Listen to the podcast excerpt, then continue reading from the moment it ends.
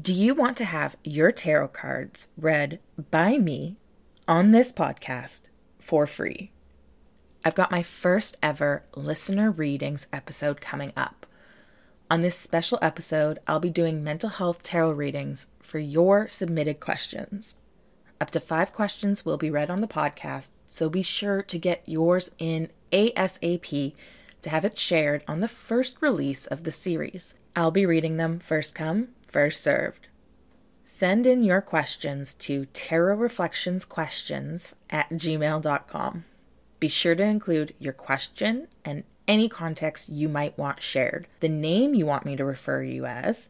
It can be your name, it can be a fake name, or it can be one of those fun quote unquote names people would create when writing into advice columnists. And include your sun sign, if not your big three. Keep in mind, everything in your email would be shared on the podcast unless you specifically request a piece to remain private. Then be sure to tune in to the upcoming listener readings episode to see if your cards have been pulled. Welcome to Tarot Reflections, your tarot pulls for self reflection and introspection. I'm your host, Megan Tabukhorst. Are you ready to look into the mirror that reflects back your mental and emotional state? Then get comfortable, take a deep breath, and let's get reflecting. Hey, friends, welcome back to Tarot Reflections. How are you doing today? As Pride Month wraps up for another year, I have to say I'm exhausted. This has been a tough Pride, full of emotional moments, both good and bad and I barely have time to catch my breath before it's time to gear up for Chilliwack Pride, where I will be a vendor offering tarot readings and other metaphys goodies for the first time ever. But this week, I am taking time to intentionally process and digest the events of the last few weeks. Well, the last few months, really. Because really important parts of my life look a lot different now than what they did back in, say, February. In February, I had just been reelected to the Chilliwack Pride Society Board of Directors. I was preparing to leave the company I worked for, and I was working toward certain goals in my personal and entrepreneurial life. I was surrounded by different people at that time a few weeks ago, I shared the story of how I ended two very important relationships in my life that had proven unhealthy. In addition to those, I resigned from the Chilliwack Pride Board, have completely redeveloped my vision for how I want to fulfill my purpose and contribute to my community, moved into a completely new position at the same company, made significant steps to move my business in a new direction and have removed some relationships from my life. In the process of ending any significant relationship, no matter how it happened, why it happened, or who ended it, you can often be left with hurt and unspoken words. It can be hard to feel wronged by someone you trusted, whether it's a friend or a family member or a partner and then to realize you may never receive the apology you want to hear in order to help heal that hurt. This is what I was reflecting on the other day as I was driving. I swear, alone in the car thoughts can be just as good as shower thoughts sometimes. And as I was reflecting on the knowledge that I may likely never hear an apology from someone I had once called friend, someone I had actively shown support to without any hesitation, I realized that I need to find a way to move on without it. We can hold on to hurt so strongly and for so long. Hurt can live within us for our entire lives if we give it something to feed on.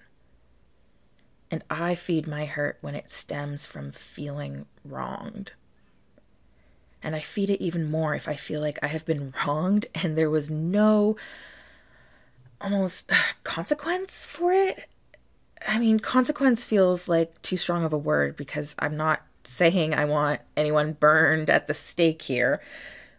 Maybe I'm talking more about an acknowledgement and a validation of your experience. And if not a validation from them through an apology, validation through karma, you know? So, how do I stop feeding that pain when that validation is not coming to me in any way? For me, the first step is to be mindful about not feeding that pain anymore. When I notice myself engaging in patterns that feed my pain, I take steps to stop. For me, the first step is to be mindful about not feeding that pain anymore.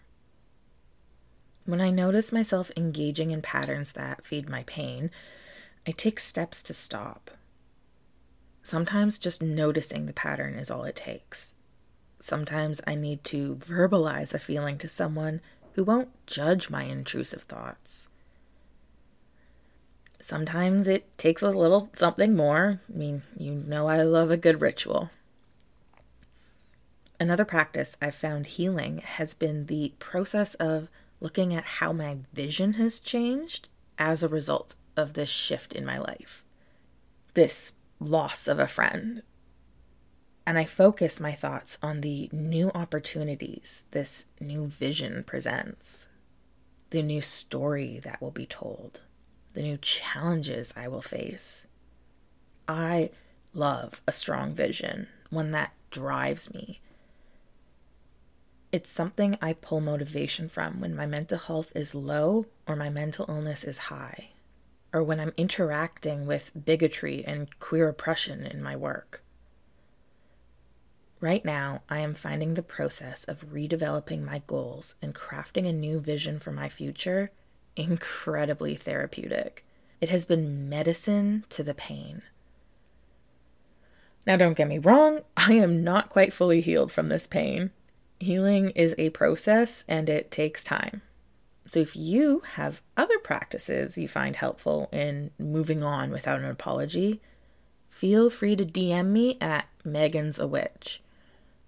I'm not always good at checking my request folder though, so I, I do apologize if I don't respond always right away. Actually, it's it's been a while since I've checked. I should go do that. But before I do that, let's get into today's readings. Okay.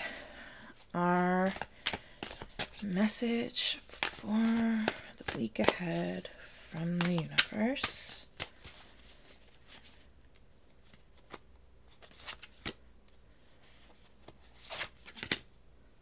Okay, so this week, our general message from the universe is through the Ten of Swords reversed, which can be a card about holding on to pain and resisting and letting go when things end. Again, I promise you folks, I pull these cards after I develop and write my topic for the week. But in this card pull, I'm getting a different message through it. There's more of a specific message the universe wants me to share. And it's that we have got to do the shadow work we have been ignoring, and we have to do it now. Is there something you've been too afraid or too nervous to admit to yourself lately? A secret your mind is trying to keep from you? Because it's a hard truth to acknowledge? A hard truth that requires you to take ownership over poor actions or will force you to change your behavior? This week, you have got to face that truth head on. The other shoe is on the verge of dropping, and you cannot avoid this any longer. And then our message for mental resilience in the week ahead is from the devil. Fear not, friends. I actually really enjoy the devil card in most readings, and here it's really enforcing that message from our Ten of Swords in reverse. The devil is here to not only tell you that it's time to break free of a negative pattern or behavior, but that you have the capacity to do so.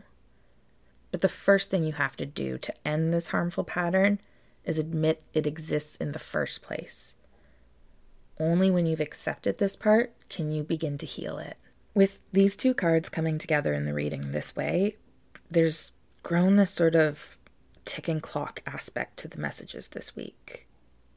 It's giving the tone of the message a sense of urgency, a do it now before it's too late kind of warning.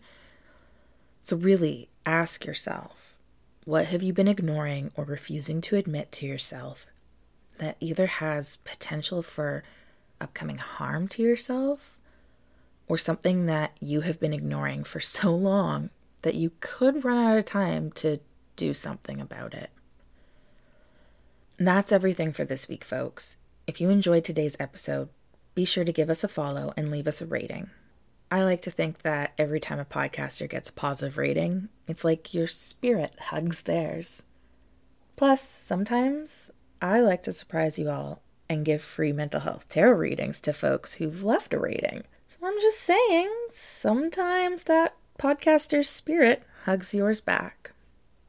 You can find me on the Instagrams at Megan's a Witch. I am leaving the Twitters because I no longer want cisgendered Elon profiting in any way off my usership.